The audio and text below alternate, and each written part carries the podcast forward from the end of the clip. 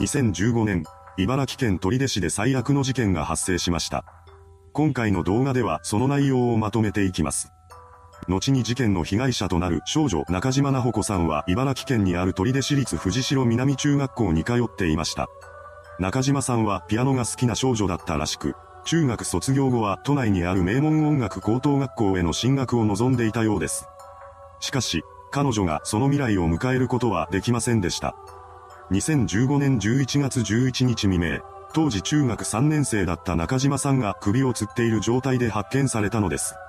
この時点で彼女はすでに息を引き取っていました。現場の状況から自殺だと結論付けられています。中島さんは明るい性格の持ち主で、家族に対しても自身の悩みを打ち明けたりはしていなかったため、当初は遺族も何が原因だったのかわからずに困惑していました。ですが、彼女がつけていた日記に目を通したところで、真相にたどり着きます。そこには次のような言葉が記されていたのです。いじめられたくない。ぼっちは嫌。これらの文章を目にした両親は娘がいじめの被害に遭っていたことを確信します。そこで両親はその事実を取手市の教育委員会に訴え、調査が行われることが決まりました。教育委員会と学校は生徒に対するアンケートや聞き取り調査を通じていじめの事実があったのかを調べていきます。その調査を通して最終的に出された結論は、いじめの事実は確認できないというものでした。しかし、その結果に両親が納得できるはずがありません。中島さんの日記に記された文章は遺書同然のものでした。真実を明らかにしたい両親は学校や教育委員会に頼るのをやめて自分たちで独自の調査をすることを決意します。そうして両親による同級生への聞き取り調査が始まりました。すると予想していた通り、中島さんがいじめられていたと証言する同級生が次々と見つかっていきます。そうした生徒の証言をもとにして両親はいじめの存在を明らかにしたのです。ここからは調査によって判明したいじめの内容を見ていきましょう。中島さんへのいじめが始まった時期は中学3年生になってからすぐの2015年5月頃でした。きっかけはいじめグループのリーダーである少女 A の発言だったようです。もともと中島さんと A は友人同士だったらしいのですが、A の素行が悪かったこともあって5月頃から中島さんが距離を置くようになりました。そんな彼女の態度に苛立った A は、なほこに無視されたと騒ぎ出し、中島さんの悪口を言いふらすようになります。A はクラスの中でも中心にいる人物でした。そのため彼女の肩を持つクラスメートが多く、中島さんが無視されるようになってしまいます。そのような中で修学旅行が行われました。この時にも彼女は仲間外れにされていたのでしょう。修学旅行を終えて家に帰ってきた中島さんに母親が楽しかったと尋ねると、彼女は帰りのバスが楽しかったと呟いたそうです。バスでは座席が決められているため、A を中心とするいじめグループから離れることができていたのだと思われます。ただ、この言葉だけで母親がいじめの事実に気がつくことは不可能でした。また、中島さん自身もいじめられていることを家族に相談したりはしなかったようです。おそらくは家族に心配をかけたくないという思いがあったのでしょう。彼女は一人で悩みを抱えたまま学校に通い続けました。一方の A は仲のいい友人を巻き込んで一緒に中島さんのことをいじめさせています。1学期が終わる頃には A を含めた3人の少女が中島さんの悪口を言いふらしていたそうです。この悪口に中島さんは深く心を痛めたはずです。しかし、それでも彼女は逃げ出そうとしませんでした。中島さんは夏休みが明けるとまたいつものように登校してくるのです。もしかしたら長期休みを挟んだことでいじめが収まるかもしれないと考えていたのかもしれません。しかし、結果はその真逆でした。2学期に入ったことでクラスでは席替えが行われたそうなのですが、そこで中島さんは男子生徒の隣になっています。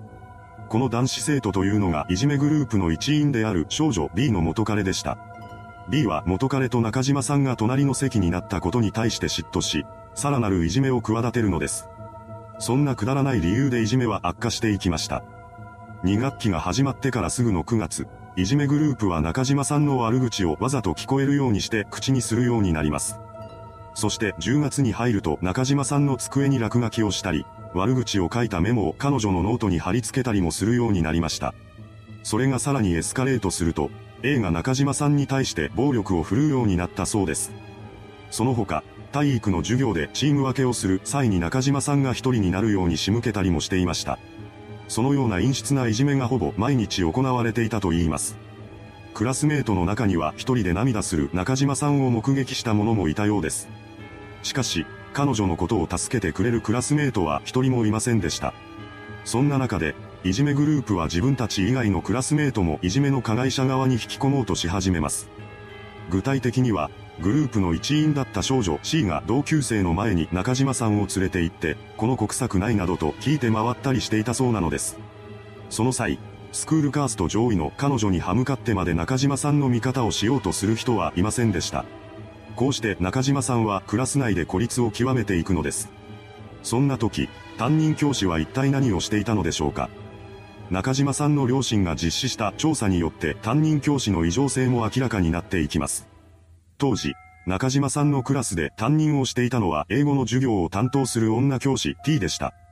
T は生徒によって対応を変えるタイプの教師だったらしく、彼女がエコひいきする対象の生徒にしていたのがスクールカースト上位にいた A たちいじめグループの面々だったのです。T はいじめグループを特別扱いしていたため、A たちのいじめによって中島さんが授業に遅れてくることがあっても叱責する相手は中島さん一人だけでした。恐ろしいことに、T は席替えのたびに中島さんと B の元彼を隣同士にしています。これが偶然だったのか何らかの意図があったのかはわかりませんが、いじめを加速させたことは確実でしょう。もはや彼女もいじめグループの一員だったと言えるレベルのひどさではないでしょうか。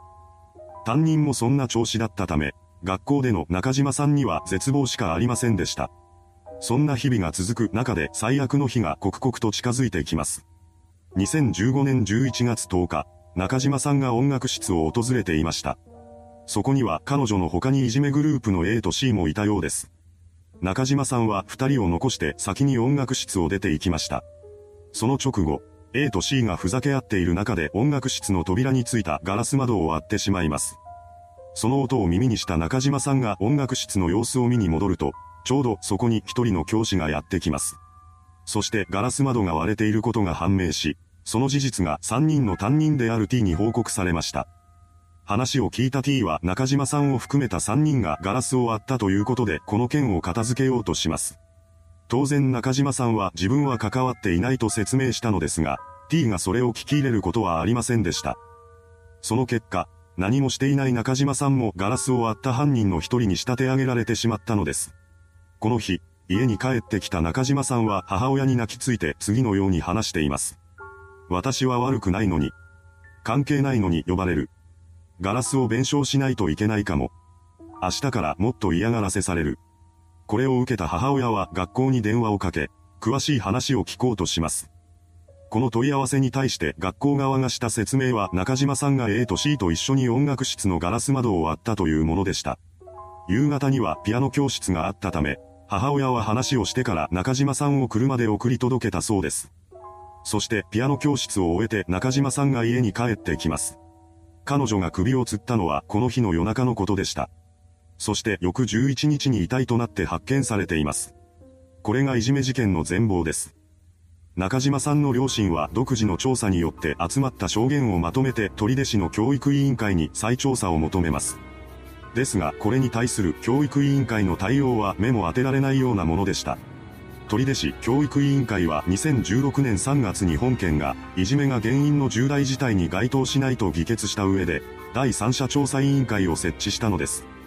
つまり、教育委員会はいじめが存在しなかったという前提のもとに行動していたということになります。こうした対応に不信感を覚えた中島さんの両親は文部科学省に直接訴えかけることにしました。すると、ここでようやく、いじめが存在しなかったとする議決が撤回されます。そして、今度は教育委員会を通さない茨城県主導の調査委員会が設置されました。そんな中、2018年3月に取手市教育委員会が当時の状況やこれまでの経緯を説明するための保護者会を開いています。しかし、その重要な会に担任教師である T は出席しませんでした。T には説明責任があるはずですが、その責務を果たさずに彼女は目の前の現実から逃げたのです。それからも県の調査委員会による実態調査が進められ、中島さんの死から3年以上が経過した2019年3月20日にいじめの存在を認める調査報告書が公表されました。また、それと共に取手市の教育委員会が実施した調査方法を強く批判しています。さらに、いじめを止めるどころか助長させるような行動をとっていた担任の T についても、指導を怠って生徒と一緒に中島さんを追い詰めたと認定しました。そうしていじめの存在が認められたわけですが、加害者グループが刑事罰に問われることはなかったようです。